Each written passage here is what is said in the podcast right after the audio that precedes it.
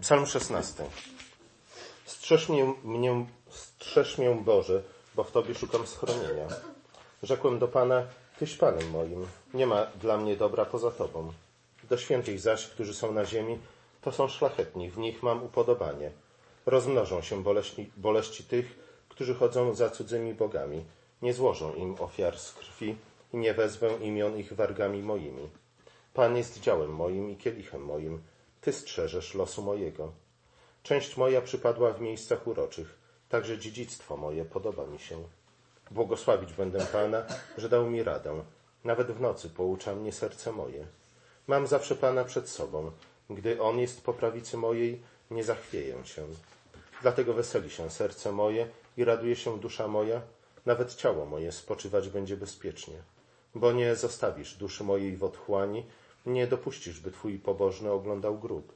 Dasz mi poznać drogę życia, obfitość radości w obliczu Twoim, rozkosz po prawicy Twojej na wieki. Nie wiem, czy ktoś z Was czytał nowelę Lwa Tolstoja pod tytułem Śmierć Iwana Ilicza. Andrzej, tak? Konrad? Chyba też. W tej noweli Tolstoj opowiada o życiu tytułowego bohatera Iwana Ilicza, który był prawnikiem, pracował dla rządu, poświęcił całe swoje życie dla pracy, dla kariery. Żył tak, jak należy, myślał tak, jak należy. Wszystko robił dokładnie to, czego oczekiwali od niego przełożeni.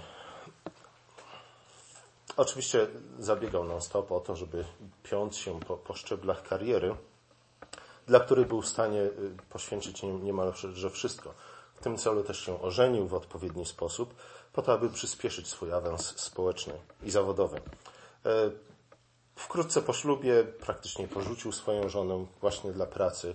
Żona stała się drażliwa, zaczęła mu robić wymówki, jak to zwykle bywa, skutkiem czego Iwan Ilicz jeszcze bardziej zaangażował się w swoją pracę.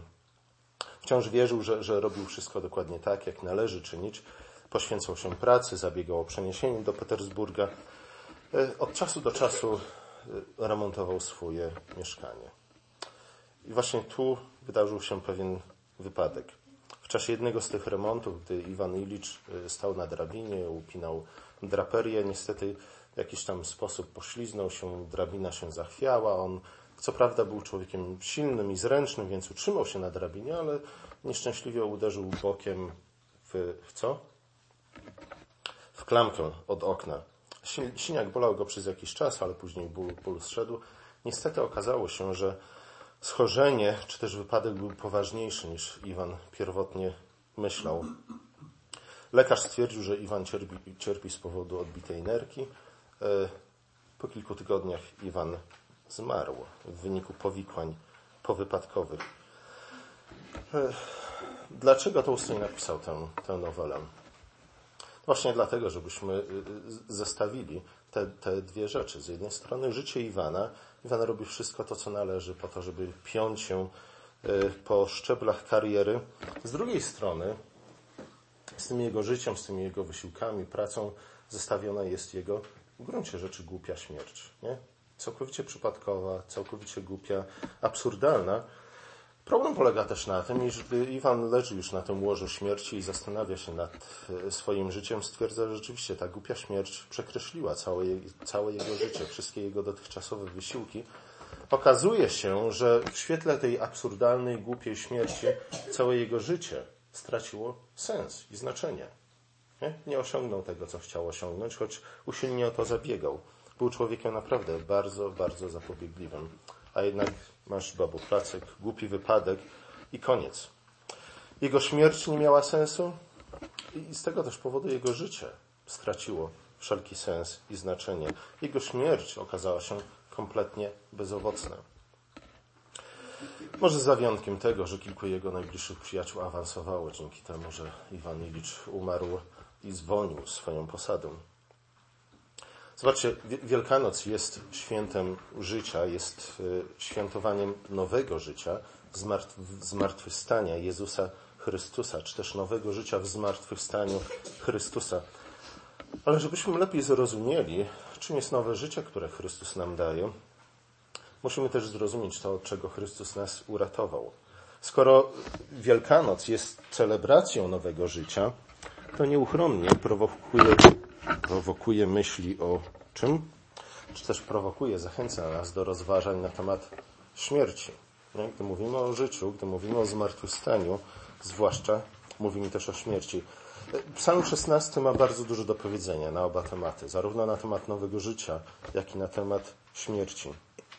Śmierci, od której zmartwychwstanie nas ratuje.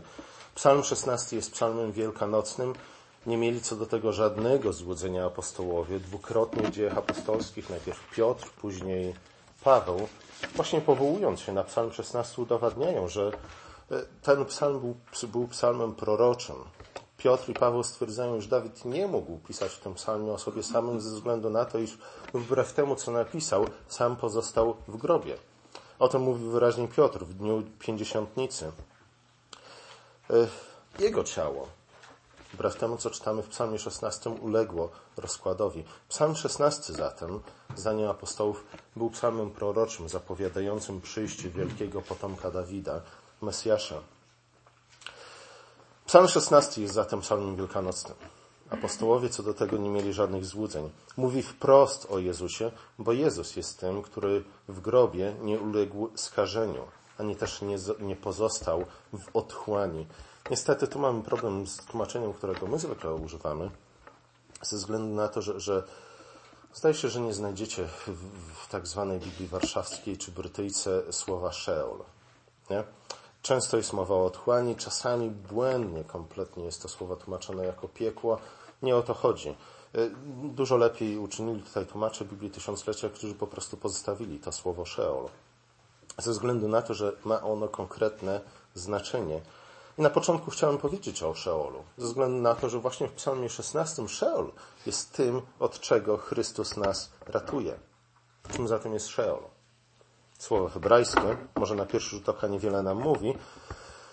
I rzeczywiście e, musimy trochę poczytać Pisma Świętego, musimy trochę wysilić się nad zbadaniem tego e, słowa w kontekście, w jakim występuje w Piśmie Świętym, żebyśmy lepiej je zrozumieli. Generalnie rzecz biorąc, Szeol jest miejscem mrocznym, jest miejscem posępnym, jest miejscem przygnębiającym, jest miejscem rozpaczy. Nie? Tak wkrótce moglibyśmy zdefiniować y, Szeol. Jest to głuche miejsce pohanbienia. Ciekawe jest to, iż Pismo mówi, że w Szeolu, w Szeolu y, jest cisza. Nikt nic nie mówi, nikt nic nie ma do powiedzenia psalmie 31 Dawid modli się, niech doznają wstydu bezbożni, niech zamilkną w Szeolu. Nikt w Szeolu nie uwielbia Boga? Powinniśmy o tym pamiętać, to jest ważne, tego abyśmy zrozumieli, czym jest Szeol. Nikt y, też nie składa mu dziękczynienia. Kiedy Szeol otwiera swoją paszczę, pochłania wszystkich żyjących i wtedy milknie wszelka radość, wszelki śmiech. Tak mówił y, Izajasz. Szeol rozszerzył swoją gardziel, rozwarł swoją paszczą nadaremnie. Wpada doń tłum miasta, wspaniały i wyjący z, ucich, z uciechy. Już nie będę ze względu na dzieci opisywał dokładnie Szeolu, tylko zdradzę to, iż y, w Szeolu wszyscy ludzie, którzy znajdują się w Szeolu, przynajmniej tak mówi Pismo Święte, pokryci są robactwem i larwami. To jest miejsce, w którym raczej nikt nie chciałby się znaleźć. Biblia przedstawia Szeol na kilka sposobów. Czasami Szeol, czy też zejście do Szeolu, okazane jest jako dosłowne rozstąpienie się ziemi. Pamiętacie historię, która właśnie to nam przedstawia? Bunt Koracha, który, który wystąpił przeciwko Mojżeszowi Aaronowi na, na pustyni. Wtedy, wtedy dosłownie ziemia rozstąpiła się i pochłonęła Koracha, cały jego majątek i wszystkich, którzy, którzy przyłączyli się do, do jego buntu. W psalmie 55 Dawid, odwołując się właśnie do tego incydentu, prosi, aby Jahwe potraktował e, jego wrogów tak, jak potraktował Koracha. Modli się, niech śmierć na nich spadnie, niech żywcem zstąpią do Szeolu, bo w ich mieszkaniach jest, bo w ich mieszkaniach jest wśród nich nikczemność. Kiedy indziej Szeol jednak przedstawiony jest jako wszechogarniająca i zniewalająca topiel. Dawid wołał do Pana y, w jednej ze swoich modlitw, ogarnęły mnie fale śmierci i zatrwożyły mnie odmęty niosące zagładę. Opętała mnie pętla Szeolu, zaskoczyły mnie sidła śmierci. W podobny sposób Jonasz opisywał swoje doświadczenie we wnętrzu ryby. Psalm 107 zbiera kilka obrazów kojarzonych z Szeolem. Psalmista mówi tam o, mówi o tych, którzy siedzieli w ciemnościach i mroku, uwięzieni nędzą i żelazem, zakuci w kajdany ze za spiżowymi bramami i żelaznymi kratami. Tutaj mamy obraz Szeolu jako miasta. Szeol przedstawiony jest jako warowne miasto, jako forteca, w której trzymani są nieszczęśnicy. Więc mamy otwartą jamę w ziemi, mamy topiel, wszechogarniającą topiel i mamy też miasto, fortyfikowane miasto, więzienie, w którym zamknięci są nędznicy. Psalmista y, w tym psalmie 107 skarży się na cierpienie podobne do, do cierpienia spowodowanego ciężką chorobą i błaga Boga o uzdrowienie. Dla psalmisty, dla psalmisty, dla psalmistów zatem upadek w Szeol oznacza upadek w ciemność, oznacza uwięzienie, zniewolenie, spętanie, pochłonięcie przez topiel, zapadnięcie się pod ziemię, zamknięcie w więzieniu. Te wszystkie skojarzenia powinny przychodzić nam do głowy, gdy myślimy o Szeolu. Czasami Biblia mówi o Szeolu, y, czasami kiedy Biblia mówi o Szeolu, rzeczywiście widzimy ten topiel, jak w przypadku Jonasza, albo też otwartą ziemię, jak w przypadku Koracha. Czasami jednak Szeol jest y, metaforą, przenośną. Co kryje się za tymi metaforami?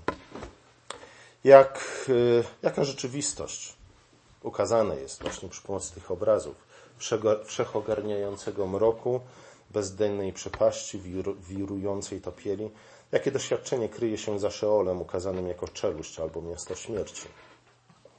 E, to nie znaczy, że te obrazy są fałszywe. Oczywiście są jak najbardziej prawdziwe.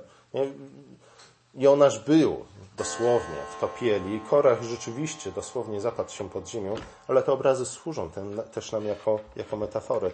Czasami, gdy myślimy o Szaolu, czasami, gdy, gdy patrzymy na te wszystkie przenośnie, wydaje nam się, że chodzi o piekło. Jednak to nie do końca pasuje do, do sposobu, w jaki Pismo Święte używa tego słowa Szeol. Zobaczcie, Dawid, Jonasz, Jakub, myśleli, że, że zmierzają prosto do Szeolu. Niektórzy z nich opisywali swoje doświadczenia tak, jakby rzeczywiście znaleźli się w Szeolu. Nie chodziło najwyraźniej o, o, w ich przypadku o miejsce wiecznej kaźni, nie? czyli o to, co zwykle nazwijmy piekłem. Piekło i Szeol to są dwie różne rzeczy. Wiedzieli, oni wszyscy wiedzieli o tym, że należą do Boga i właśnie z tego względu wołali do Boga w modlitwie, nawet będąc na krawędzi Szeolu. Nawet wtedy, gdy wydawało mi się, iż znaleźli się w Szeolu, w sposób metaforyczny rzeczywiście byli już w Szeolu. E, nie było to piekło, nie? Było to coś innego. Czasami Szeol jest synonimem śmierci fizycznej albo grobu. Widzimy to w psalmie, w psalmie 16, gdzie, gdzie zejście do Szeolu równa się e, z pośmiertnym rozkładem ciała w grobie. W innych miejscach Starego Testamentu Szeol występuje jako sidła śmierci. W psalmie 18 Dawid na przykład stwierdza, iż opętały, opętały mnie pęta Szeolu, zaskoczyły mnie sidła śmierci. Nie? Szeol jest utożsamiony ze śmiercią. E, jednak musimy pamiętać o tym, iż, iż śmierć także fizyczna przyjmuje w Biblii kilka różnych postaci. Nie? Gdy czytamy o śmierci w Piśmie Świętym, nie zawsze oznacza to jedno i to samo. Nie zawsze śmierć e, w Biblii oznacza po prostu koniec fizycznego życia. Nie, nie zawsze o to chodzi. Czasami rozwód przyrównany jest do śmierci. Nie? E, odstępstwo od wiary przyrównane jest od śmierci. Generalnie rzecz biorąc, często zerwanie jakiejkolwiek więzi, zwłaszcza więzi przymierza, jest przyrównane do do śmierci. Z biblijnej perspektywy możemy rzeczywiście mówić o ludziach, którzy y, są martwi, choć są żywi. Rzeczywiście Biblia opisuje bardzo często doświadczenie śmierci w życiu żywych ludzi. Zwykle nie nazywamy ludzi martwymi, tych, którzy, martwymi tych ludzi, którzy są przygnębieni, chorzy, uciśnieni, prześladowani itd. Ale, ale w Biblii właśnie tego typu doświadczenia często przyrównane są do śmierci, czy też traktowane są jak śmierć. Udręka, nieszczęście, choroba, odrzucenie, osamotnienie, zdrada, wygnanie, bezdzietność, bezpłodność, e, oddzielenie od Jahwe, niemożność pójścia do świątyni. Dzisiaj byśmy powiedzieli niemożność pójścia na nabożeństwo. Nie? To jest ciekawe. Kto z nas, gdy nie może pójść na nabożeństwo, e, odczuwa to jako śmierć. Nie? Czasami jest inaczej. Czasami nie pójście na nabożeństwo jest doświadczeniem życia dla nas. E, głód, klęska w walce. Nie? Tego typu doświadczenia są czym? Są namiastką śmierci. Nie? Gdy ludzie przechodzą przez tego typu doświadczenia, doświadczają samej śmierci, dlatego że są oddzieleni od tego, z czym powinni być połączeni. E, to wszystko to są różnego rodzaju postaci doświadczenia śmierci w życiu, za życia. E, autorzy biblijnie często określają je po prostu jednym słowem Sheol. Ale kiedy nas na, natkniemy się następnym razem w Piśmie Świętym na słowo Sheol, natkniemy się nie czytając Biblii Warszawskiej, e, powinniśmy zawsze zastanowić się, w jakim znaczeniu to słowo występuje w danym fragmencie. Zobaczcie, nad przepaścią Szeolu znaleźli się ci, którzy zdradzi, których zdradzili przyjaciela. Nad przepaścią Szeolu znaleźli się ci, którzy zostali uprowadzeni do niewoli. Nad przepaścią Szeolu znaleźli się ci, którzy nie mogą stanąć przed Panem w Jego domu. Czasami tacy ludzie są przekonani o tym, że nie tylko stanęli na krawędzi Szeolu, ale że doświadczyli samej śmierci, czyli Szeolu. W psalmie 88 znajdujemy e, jeden z najbardziej chyba dramatycznych opisów doświadczeń tego typu. Psalmista ma najwyraźniej żyje, skoro komponuje psalm. Psalmista najwyraźniej ma dość sił, aby mówić, czy też pisać i modlić się, a jednak stwierdza, iż znalazł się na dnie, dnie przepaści i na skraju Szeolu. Mówi, dusza moja jest nasycona nieszczęściami, a życie moje zbliża się do Szeolu. Gdy czytamy psalmy, warto jest pamiętać o właśnie tej podstawowej strukturze psalmów, jaką jest paralelizm. Nie? Bardzo często występują tam dwie linijki, które odpowiadają sobie w jakiś sposób, albo dopowiadają pewną rzecz, albo wyjaśniają. To samo znajdujemy tutaj. Dusza moja jest nasycona nieszczęściami. Co to znaczy? Życie moje zbliża się do Szeolu. Kiedy dusza moja jest nasycona nieszczęściami, e, doświadczam śmierci. Fizycznie żyję, ale w sposób duchowy, emocjonalny doświadczam śmierci. Mówiłem o tym już chyba przynajmniej cztery razy, ale naukowcy stwierdzili, że na przykład doświadczenia, przez które przechodzą ludzie po rozwodzie, są bardzo podobne do doświadczeń, przez które przechodzą ludzie, którzy stracili kogoś bliskiego, nie? którzy przeżywają żałobę. Reakcje i odczucia są niemalże identyczne. Nie tylko jednak psalmista mówi, że doświadcza Szeolu, ale stwierdza, że, że, ludzie, którzy patrzą na niego, też zaliczają go do tych, co schodzą do grobu. Nie? Psalmista doświadcza Szeolu w taki sposób, iż staje się to oczywiste dla ludzi, którzy go otaczają, przynajmniej dla bliskich. Są, w stanie rozpoznać, że posłanie jego jest między zmarłymi, tak jak zabitych, którzy leżą w grobie. Psalmista akurat w tym psalmie stwierdza, iż Pan rozgniewał się na niego. Oczywiście rozgniewał się słusznie, właśnie z tego względu. Psalmista stwierdza, już, iż już znalazł się w Szeolu. I, posługuje się symboliką Szeolu po to, aby opisać swoje doświadczenie. Mówi, umieściłeś mnie w dole głębokim, w ciemnościach, w przepaści. Ciąży nade mną Twoje oburzenie. Sprawiłeś, że wszystkie Twe fale mnie dosiągnęły. Nie? Mamy tutaj te dwa obrazy, o których wcześniej mówiłem. E, jamę w ziemi i topiel. Oddaliłeś ode, ode mnie moich znajomych, uczyniłeś mnie dla nich ohydnym. Jestem zamknięty, bez wyjścia. Nie? I, I obraz więzienia. Te trzy obrazy, które najczęściej kojarzą nam się z Szeolem. Psalmista, krótko mówiąc, nie, nie, tylko uważa, że zbliżył się do śmierci, ale, ale faktycznie już nie żyje. Jego życie ustało. Fizycznie serce jego jeszcze bije, pompuje krew, ale praktycznie jest martwym znajduje się w mrocznej jaskini śmierci, skąd nie ma, nie ma ucieczki. To znaczy też, że nie ma dla niego żadnej nadziei. Nie? Wszelkie jego plany stały się bez podstawy. Nie? Nie, nie ma żadnej podstawy do tego, aby snuć jakiekolwiek plany na, na przyszłość. Nie? A między innymi na tym polega życie. Na tym, że planujemy, na tym, że czegoś się spodziewamy, czegoś oczekujemy, czegoś nowego, czegoś dobrego w przyszłości. Gdy, gdy człowiek znajduje się w sytuacji, w której nie ma żadnej podstawy do tego, aby snuć jakiekolwiek realne plany na przyszłość, w tym momencie rzeczywiście doświadcza śmierci.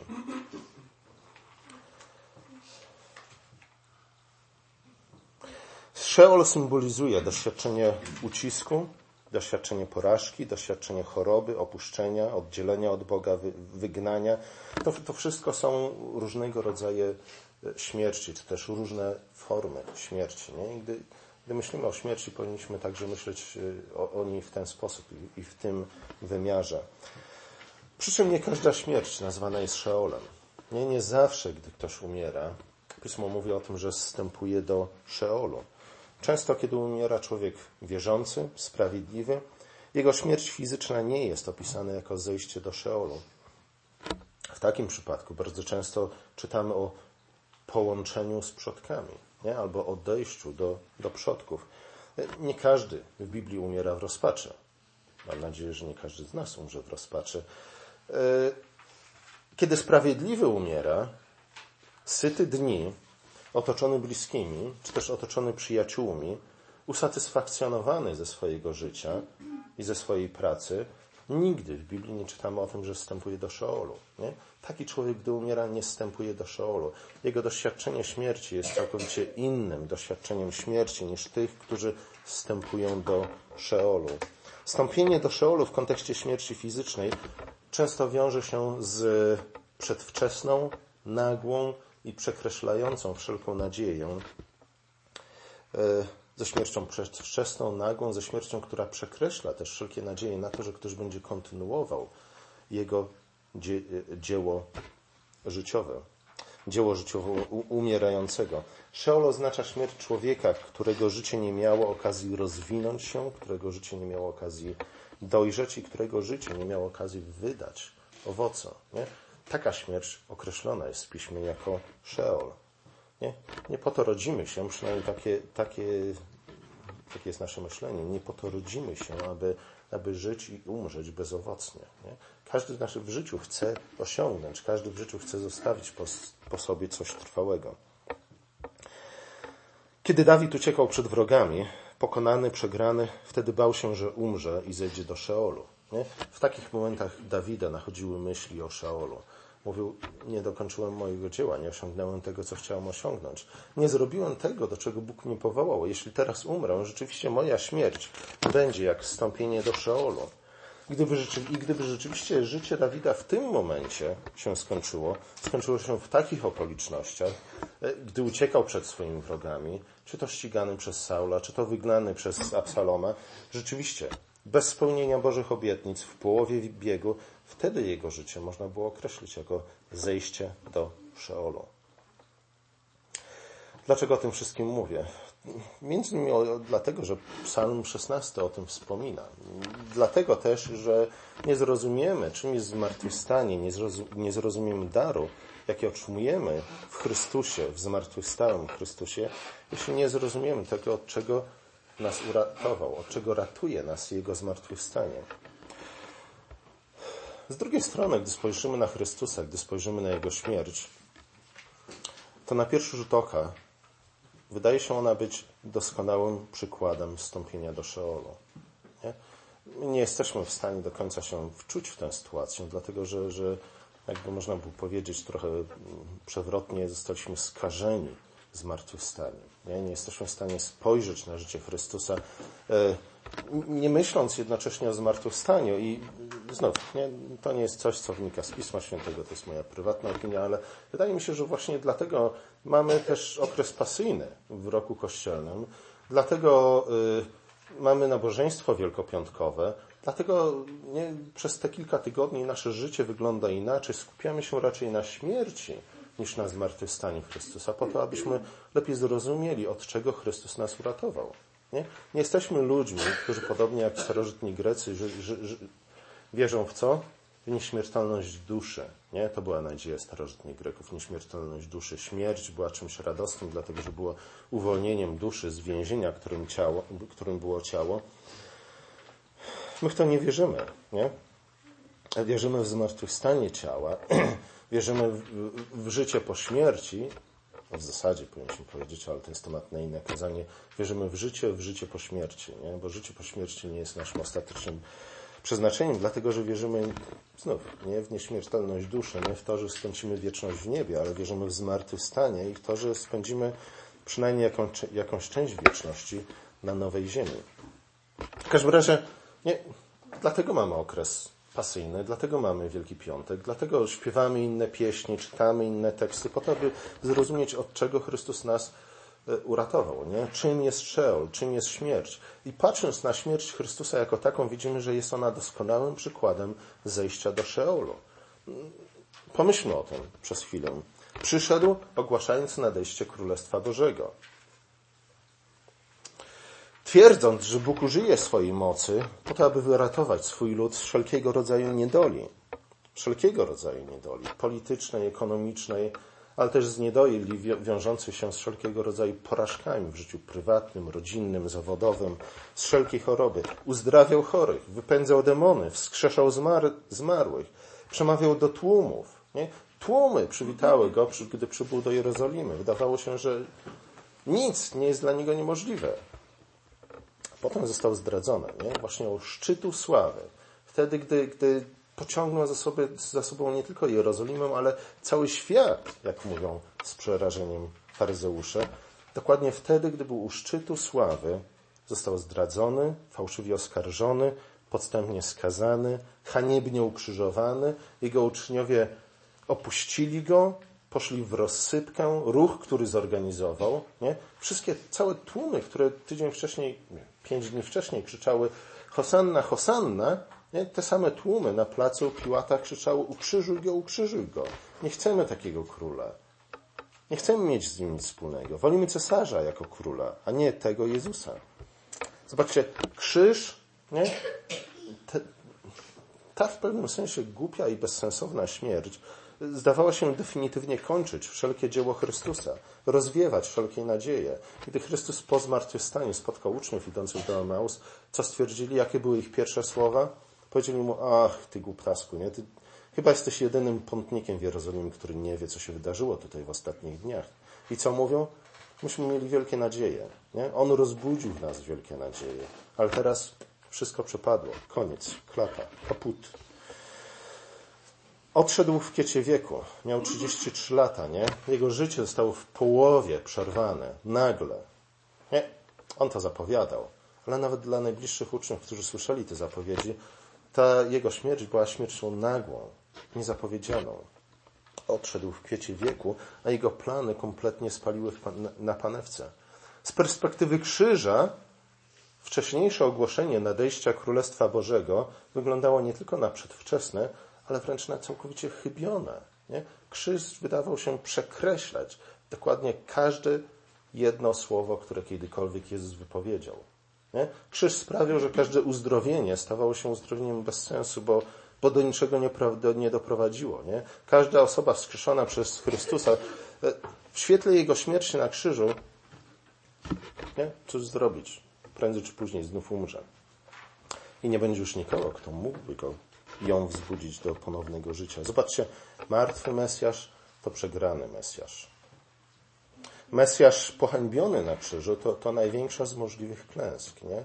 Człowiek, który odniesie niesamowity sukces w swoim życiu, pociągnie ze sobą tłumy, a potem nagle wszystko przegra, nie? wszystko straci.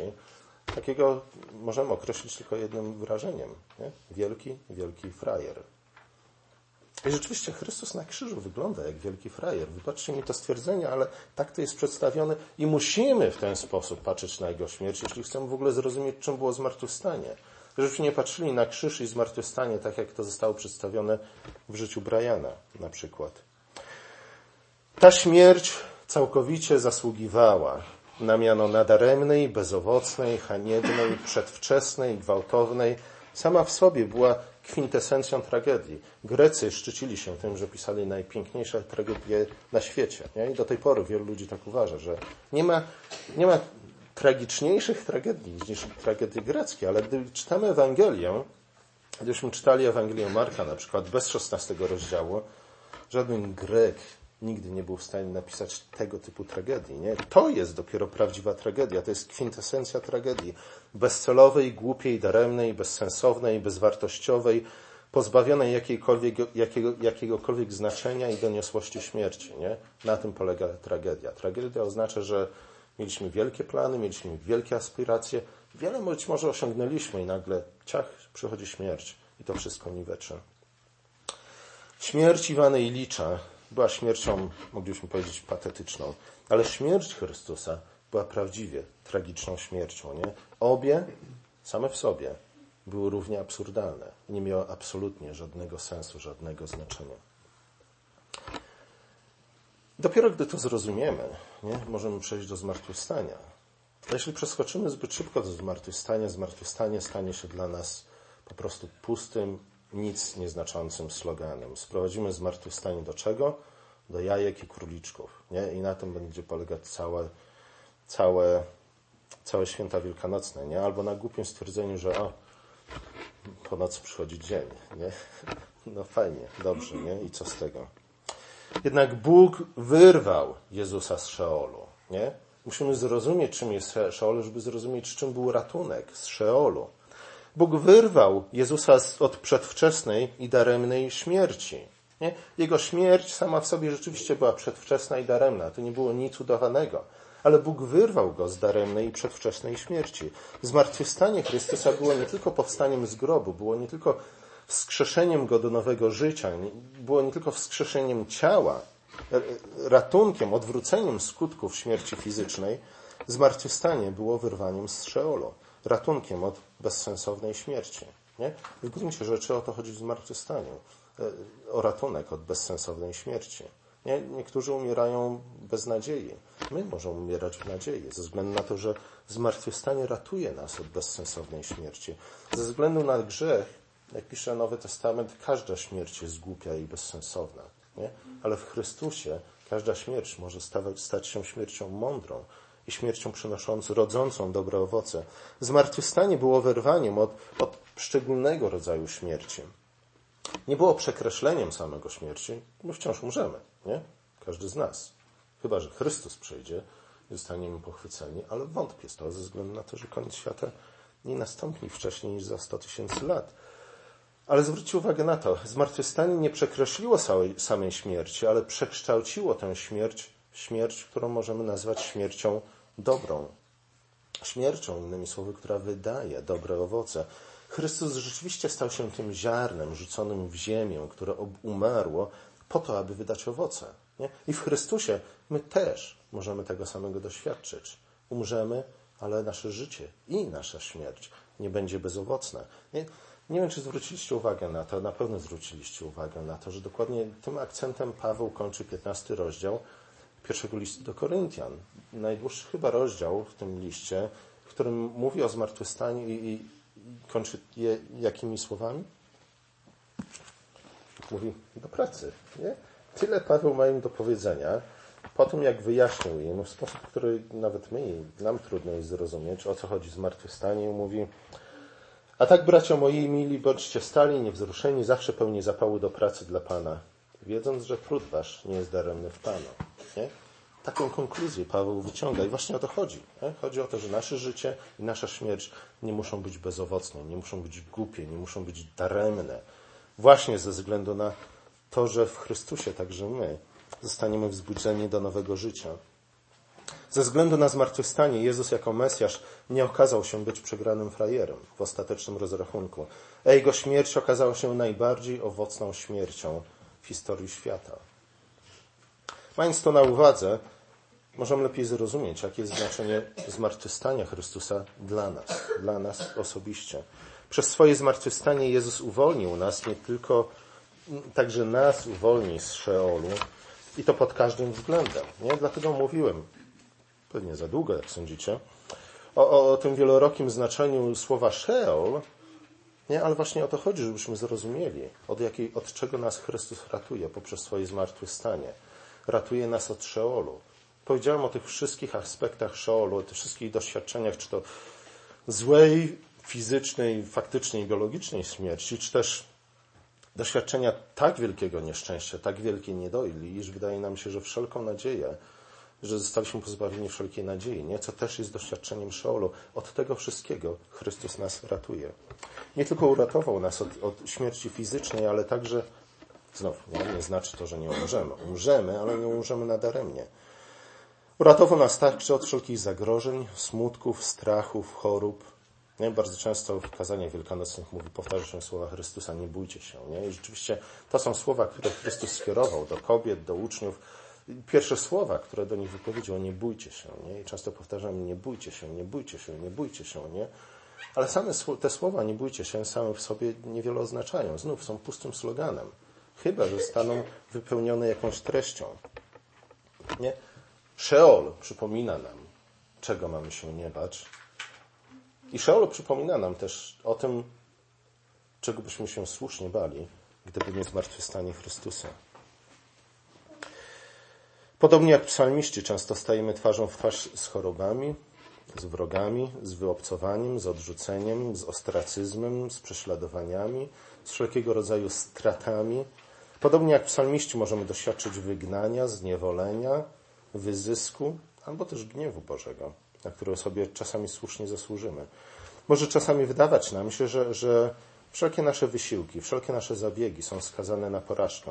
Staraliśmy się, wszystko robiliśmy tak jak należy, przeczytaliśmy wszystkie poradniki na dany temat. Skończyło się jak zwykle wielką klapą, nie? Czasami z tego, z tego powodu wydaje nam się, że życie nie ma sensu, nie? Dlaczego ludzie popełniają samobójstwo? Właśnie dlatego, nie? Iż stwierdzają, że dalsze życie nie ma sensu. Po co się męczyć? Nie ma sensu. Trzeba to skończyć. Jednak ze względu na zmartwychwstanie Chrystusa możemy wiedzieć, że Bóg nie zostawi naszej duszy w Szeolu. Nie zostawi nas na zawsze na wygnaniu. Sprawi, że bezpłodna stanie się matką. Sprawi, że kulawy będzie skakał jak młode ciela. Nie? To wszystko są obrazy zbawienia, jakie znajdujemy w Piśmie Świętym. Co jednak mamy powiedzieć, kiedy umierają ludzie wierni Bogu i sprawiedliwi, nie doświadczywszy tak cudownego działania Boga? Nie? Są kościoły, które twierdzą, przyjdź do Jezusa, On wszystko ponaprawia. Nie? W gruncie rzeczy Twoje problemy nie są niczym wielkim. Co jeśli bezpłodna jednak nie urodzi dziecka? Nie? Niektóre problemy mówią o brak wiary. Nie? Co jeśli chory na raka jednak umrze? Nie? Są kościoły, które mówią, a, pewnie źle się od niego modlili. E, czy to znak, że Bóg mimo wszystko opuścił ich w Szeolu? Nie? Czy to znak, że okazali się niewier- być jednak niewiernymi? Co z chrześcijanami, którzy umierają w kwiecie wieku? A może nawet nie tyle w kwiecie wieku, co dużo wcześniej, nie? O wiele za wcześnie. E, albo umierają śmiercią nagłą, lub straszną. I nie powstają z grobu trzeciego dnia. Kiedy słyszałem takie kazanie, gdzie pastor mówi, nie? a nie musimy bać się śmierci, nie? Przyjdzie szatan, przyjdzie smok, przyjdzie wąż, nie? Zabije nas. My trzy dni później zmartwychwstaniemy, nie? No, moim zdaniem czysta głupota, nie? To nie jest nasze doświadczenie. Tak zwykle nie dzieje się w naszym życiu kiedy zmartwychwstaniemy, ale to nie jest tak hop nie? To nie jest tak jak z korkami, które nam wywaliło. Pójdziemy do szafki, włączymy i bez problemu. Tak nie wygląda umieranie i zmartwychwstanie, nie? To nie jest nasze doświadczenie. Co jeśli choroba pozbawi nas sił, zanim nasze życie osiągnie dojrzałość? Co z chrześcijanami, którzy doświadczyli porażki w życiu rodzinnym lub zawodowym i nigdy nie byli w stanie się z tego pozbierać? Nie? Czy rzeczywiście jedyną słuszną odpowiedzią, czy też radą jest o pokutuj za grzechy, zaufaj Chrystusowi. Nie? Łatwo jest to powiedzieć człowiekowi, który nie przechodził nigdy przez tego typu doświadczenia. Nie? Zwykle najlepsze rady możemy udzielać ludziom w sprawach, w których sam nam brakuje doświadczenia. Czy zmartwychwstanie takich ludzi nie dotyczy? Czy Bóg opuścił ich w Szeolu? Nie? Czy rzeczywiście taka śmierć jest zawsze znakiem niewierności?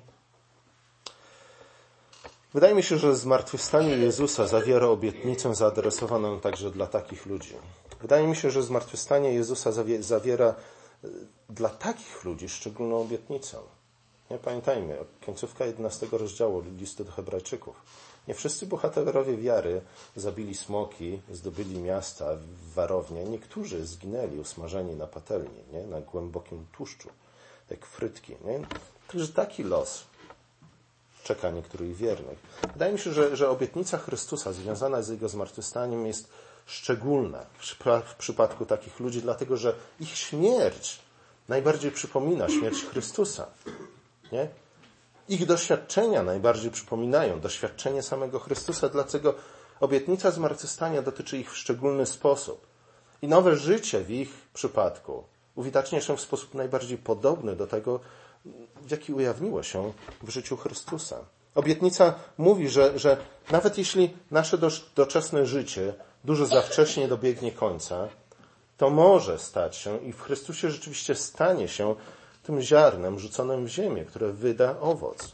Nawet jeśli nasza praca i wysiłki okażą się kompletnym fiaskiem, jeśli życie rozjedzie nas jak walec, to nasza śmierć może i rzeczywiście w Chrystusie wyda dobry owoc. Nie?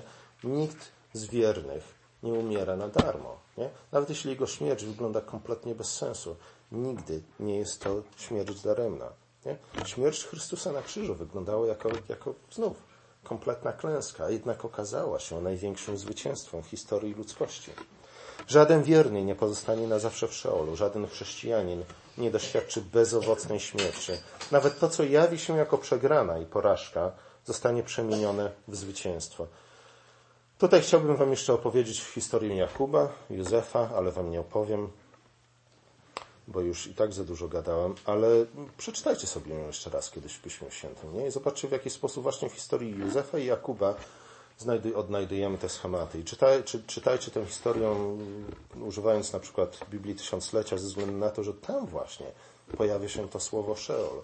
Tam Jakub opisuje jako zejście do Szeolu e, swoje doświadczenie, na wieść o tym, że jego syn Józef został rozszarpany przez dzikie zwierzęta. Tam też widzimy, że kiedy po latach dowiedział się o tym, iż syn, którego uważał za, za martwego, jednak żyje, serce Jakuba odżyło. Jakub żył tak długo, Jakub żył tak długo, że widział trzecie pokolenie potomków Józefa, nie? Widział swoich pra, prawnuków, nie? zanim umarł. A kiedy umarł, nie czytamy o tym, że wstąpił do Szeolu, ale czytamy o tym, że, że kiedy w końcu śmierć zajrzała mu w oczy, złożył swe nogi na łożu, wyzionął ducha i został przyłączony do swoich przodków. Nie? Ta śmierć była inna. I w Chrystusie nasza śmierć również taka może być. Wydaje mi się, że to jest właśnie przesłanie Wielkanocy i to jest też przesłanie Psalmu 16. Dobra nowina, nowina o zmartwychwstaniu w Jezusie Chrystusie. O tym, że Bóg nie zostawił swego Syna w Szeolu, nie, nie zostawi w nim żadnego ze swoich wiernych, nikogo z tych, którzy są w Chrystusie. O tym, że w życiu i śmierci należymy do Niego. Możemy mieć niezachwianą nadzieję właśnie ze względu na zmartwychwstanie Chrystusa, że Bóg wyrwie nas z wszelkiego rodzaju śmierci. Może raczej powinniśmy powiedzieć, że Bóg przeprowadzi nas przez wszelkiego rodzaju śmierć i niedolę i przemieni tę śmierć i tę niedolę w nowe i owocne życie. Na końcu naszego życia nie wstąpimy w rozpaczy do Szeolu. Nie umrzemy śmiercią bezcelową i daremną, nawet jeśli taką będzie się nam samym wydawać. Śmierć spotyka nas w życiu pod wieloma postaciami, lecz Bóg przezwycięża ją niezależnie od jej formy. Chrześcijanie nigdy nie cierpią bezsensownie i daremnie. Chrześcijanie nie umierają na próżno. Ich śmierć nie jest absurdalną śmiercią Iwana i Licza. Dlaczego? Bo Chrystus zmartwychwstał. Prawdziwie powstał. Amen.